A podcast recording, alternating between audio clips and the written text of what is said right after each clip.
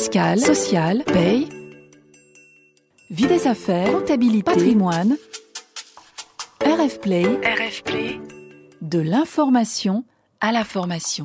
Les pratiques du management. Les pratiques du management. Est-ce parce que nous sommes au cœur de l'hiver, mais nous sommes nombreux à ressentir un peu de fatigue?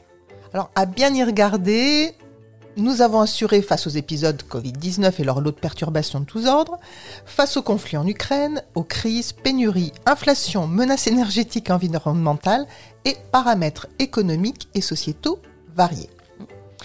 Donc chacun parmi nous va cocher les cases de ce à quoi il est le plus sensible parce que je pense que même pour les plus optimistes et les plus sereins d'entre nous, il est difficile de demeurer hors de ce contexte que je qualifierais, mais là ça n'engage que moi, d'un petit peu anxiogène. Puisque nous sommes tous dans cet état de fatigue et peut-être un petit peu d'inquiétude ou d'angoisse, c'est sans doute le cas pour les managers qui nous écoutent. Aurélie, bonjour. Bonjour Frédéric. Aurélie, vous êtes coach, psychologue, consultante, fondatrice d'Ajadi. Et je pense que vous voyez arriver ma question de ce 23e épisode des pratiques du management. Comment manager dans ces circonstances? Et je me demande, puisque je pars du postulat que les managers sont eux aussi fatigués, est-ce que pour bien redémarrer cette année, il ne serait pas temps pour eux de faire un autodiagnostic pour savoir s'ils sont fatigués ou pour déterminer à quel point ils sont fatigués?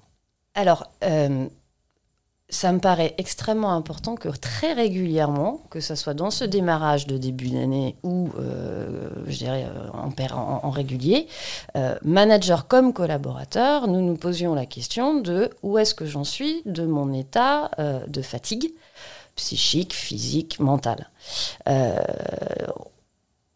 pour revenir sur votre introduction, quand vous parliez de contexte anxiogène, vous n'êtes pas la seule.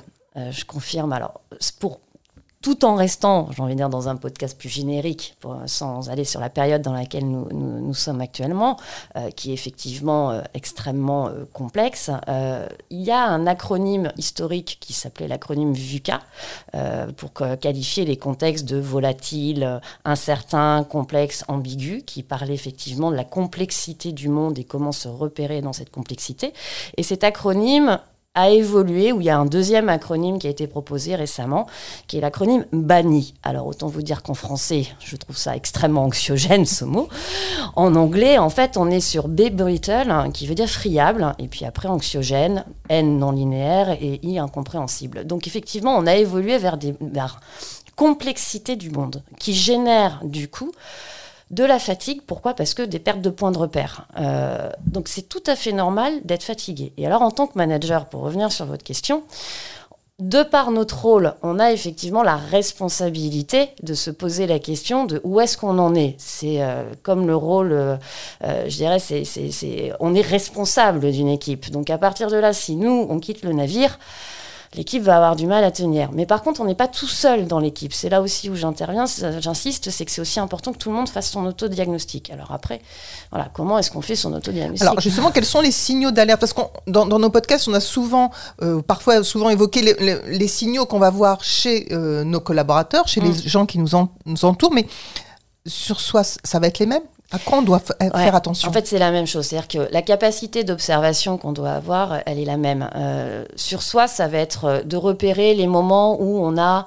euh, on va dire, une forme de, un changement. De toute façon, dans tous les cas, les signaux faibles, c'est un changement qui, euh, mhm. qui nous arrive. Donc, c'est soit un changement dit cognitif, des oublis, euh, on oublie des réunions, on fait des erreurs d'inattention qu'on n'avait pas avant, on mélange les mots dans les phrases, euh, on fait plus de fautes d'orthographe, des choses qui nous dont on n'a pas l'habitude.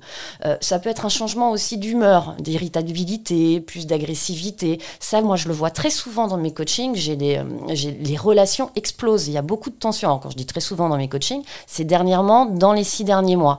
Euh, il y a beaucoup plus de tension relationnelle. Ça, ça vient de la fatigue. C'est pas les gens qui sont devenus méchants, pas gentils, mm. etc.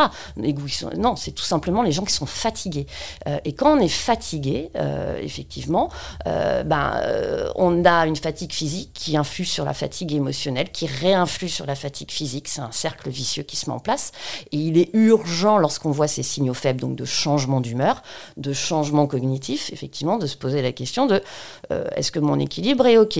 On a aussi après d'autres changements de Mm. ressenti physique, d'avoir euh, une forme d'abattement, la démotivation. On parle Ouais. du quiet, euh, Mm. quiet quitting Mm. énormément en ce moment. Bon, bah ça c'est pareil. Ça, ça c'est lié à de la fatigue. Euh, ça veut pas dire que, que d'un seul coup toutes les entreprises sont catastrophiques et qu'il faut arrêter le monde du travail. Non, c'est juste qu'il y a de l'épuisement. Voilà. Euh, donc après, bon, il y a un certain nombre d'autres signaux faibles, mais c'est quand il y a quelque chose qui se passe plus comme avant, donc démotivation, effectivement, fatigue physique, euh, perte cognitive, euh, problèmes relationnels, isolement aussi. Voilà. Alors le manager donc qui effectivement avait bien la conscience que pff, il avait du mal à se motiver, que ça- bon, il fait son autodiagnostic, il se rend compte qu'effectivement il a un degré de fatigue important, alors plus ou moins ça c'est à lui de le Mm. voir.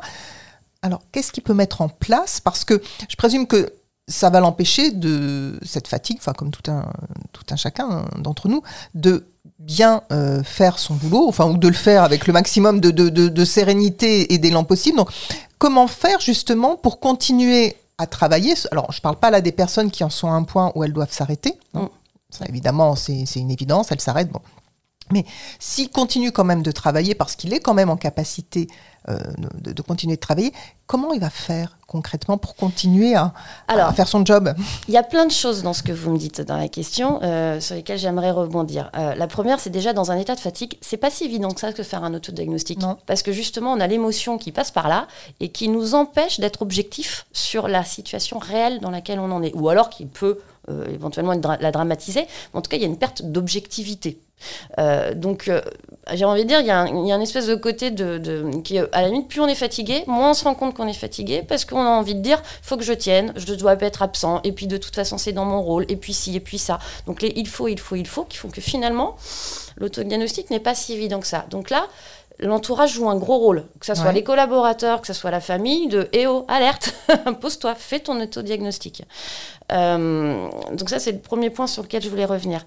Dans les autres points, vous me demandiez effectivement aussi comment faire pour s'arrêter à partir du moment où on n'est pas non plus dans des cas de burn-out, ce que vous n'avez pas cité, mais que vous, Mm. vous pensiez, je pense. Euh, attention, parce que c'est très souvent aussi qu'on tire la corde très très Ouais. très loin et qu'on ne s'arrête pas assez tôt. Et Donc, euh, donc je m'arrête avant le burn-out. Ah, si j'ai oui. besoin de m'arrêter 15 jours, je Oui. m'arrête 15 jours. Oui, D'accord. Voilà, Enfin, c'est ça, en 15 fait. jours, ça pourrait être autre. hein, mais, euh, Voilà, c'est-à-dire qu'à partir du moment où je sens que mon état de santé euh, que je me sens qu'il y a un- vraiment un état d'épuisement, là, il est important effectivement d'aller voir des professionnels pour poser la question de pour qu'il y ait un diagnostic qui soit réalisé de surstress, par exemple. On n'est pas forcément dans le burn-out.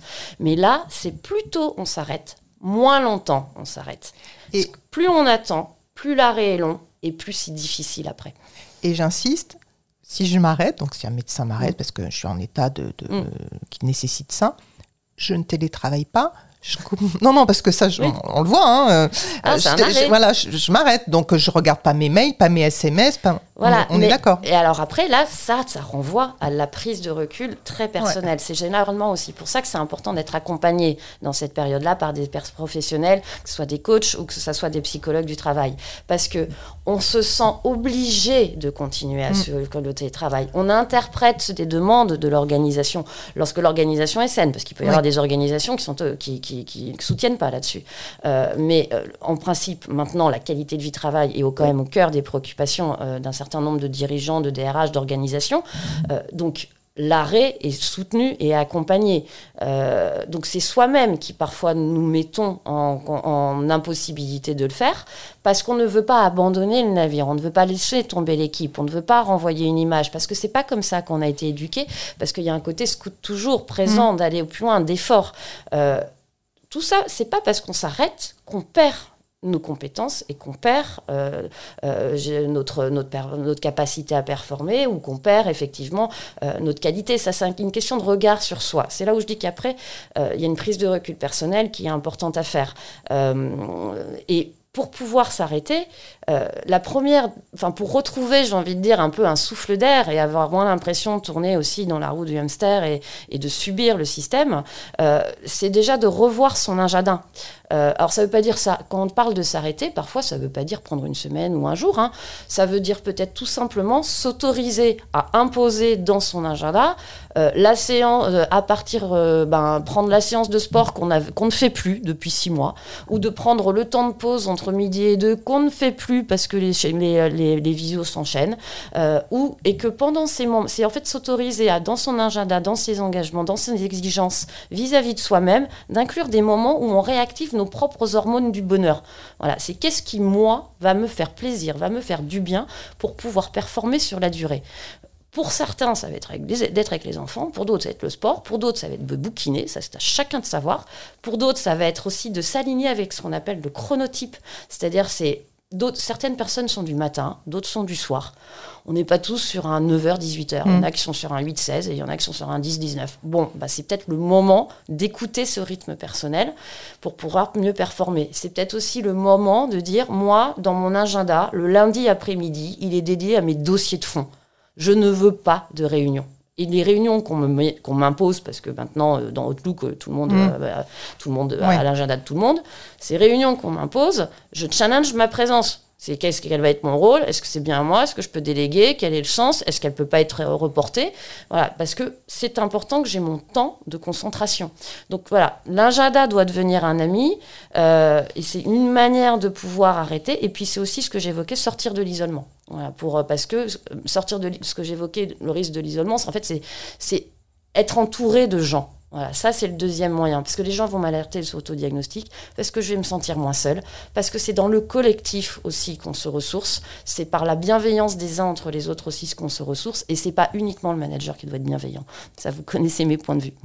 Oui, tout à fait. Donc ça veut dire, si je vous ai bien compris, que je ne suis pas un super-héros, j'ai le droit à un temps de fatigue, oui. et donc je euh, je, l'accepte mm. vis-à-vis de moi, hein, je l'accepte pour moi, mais je l'accepte aussi euh, dans, le fait que je vais le partager avec l'équipe et que je vais le partager avec ma hiérarchie. Et c'est vraiment ce côté super-héros où, il y a d'autres fantasmes, d'autres craintes qui font que euh, ben parfois on, le sait qu'on est fatigué, mais on n'ose pas le, je vais dire l'afficher, c'est pas tant, mais oui, enfin le, oui, s'en ouvrir, le dire. Bah, il y a, y a d'autres fantasmes, d'autres craintes qui, qui, sont liés à chacun. C'est-à-dire qu'il y a le super-héros. Le super-héros, c'est plutôt un fantasme imposé par la contrainte extérieure de la société. C'est la pression extérieure. C'est mon Dieu, que vont penser mon chef, que vont penser mhm. mon équipe, que va penser ma femme, mon mari, mes enfants. Enfin voilà, si, mhm. si je me, si je m'écroule entre guillemets, parce que de suite on est en scénario catastrophe. De suite on est dans euh, la, la, généralisation, l'amplification, etc. Ça c'est un réflexe émotionnel. Quand on part en tout ou rien et en euh, enfin en, dramatisation, euh, on est dans, on est déjà dans l'émotion. Voilà, parce que euh, humainement c'est normal que notre corps ait besoin de se ressourcer, de se reposer, que notre esprit ait besoin de s'aérer, que, que nous ayons besoin de rééquilibrer euh, ben, quand il y a trop de stress, trop de cortisol, et ben que de l'autre côté, on rééquilibre la balance du stress avec des ressources, avec des plaisirs, avec des choses positives. Donc tout ça, c'est normal.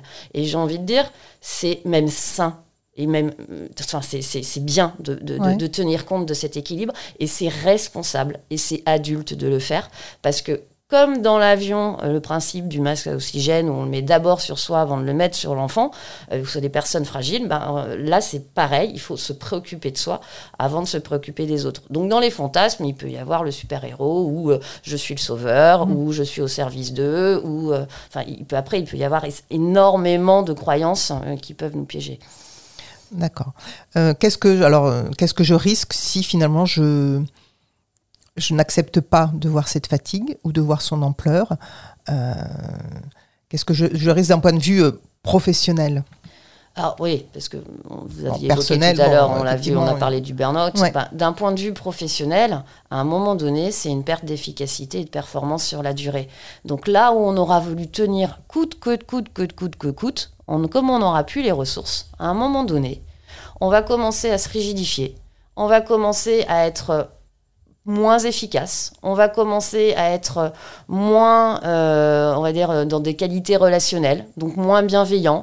Et puis, à un moment donné, ben, les gens qui nous connaissaient pas différemment vont nous voir, vont nous rencontrer avec ce regard-là. Et puis, il va y avoir des biais cognitifs chez les autres aussi, qui vont commencer à dire, ben, tel, euh, il est comme ci, il est comme ça, il est machin. Et ce qui fait qu'à un moment donné, on va perdre notre image, notre confiance en soi, notre image de soi. Et on va perdre en performance. Voilà, tout simplement. Donc, tenir, euh, et, mais c'est, enfin, là, je décris un scénario extrêmement négatif. Donc, euh, euh, le, le, message, il est, il est, il est surtout que il faut oser s'arrêter lorsqu'on sent qu'on a besoin de s'arrêter, en fait, il est urgent de s'arrêter, mais s'arrêter ne veut pas dire tout arrêter. S'arrêter veut juste dire s'arrêter pour prendre du recul, encore une fois, se poser et se dire, OK, où est-ce que je revois mes priorités, mes engagements, mon exigence vis-à-vis de moi-même? Où est-ce que j'en suis de mes moments de bonheur? Euh, ou Comment est-ce que je suis isolée? Où est-ce que je peux aller chercher du soutien? Auprès de qui je peux me confier? Euh, Sur qui je peux m'appuyer? Comment je peux faire équipe? Euh, Redéfinir des règles de fonctionnement avec mon équipe où je suis pas tout seul et où on fonctionne en collectif. Donc c'est prendre le temps de s'arrêter. D'accord. Donc je prends en compte ma fatigue, je prends en compte la fatigue des gens de mon équipe, bien évidemment, et partant de tout ça avec du recul, éventuellement, je réorganise par petites touches, je rééquilibre et je fais en sorte qu'on puisse tous avancer. Eh bien, merci beaucoup Aurélie euh, d'avoir pris ce temps pour que nous échangions sur cette fatigue des managers, sur le fait qu'il est important pour eux de la prendre en compte, de se respecter et de pouvoir bien continuer euh, cette année. Vous pouvez réécouter cette pratique du management et les précédents podcasts sur rfplay.fr et sur les plateformes d'écoute. Et puis, vous pouvez également lire la tribune d'Aurélie dans la revue Courrier Cadre, sans oublier le blog d'Ajadi. Merci de nous avoir écoutés et rendez-vous le mois prochain. Merci Frédéric. Retrouvez tous les podcasts de RF Play et plus encore sur rfplay.fr.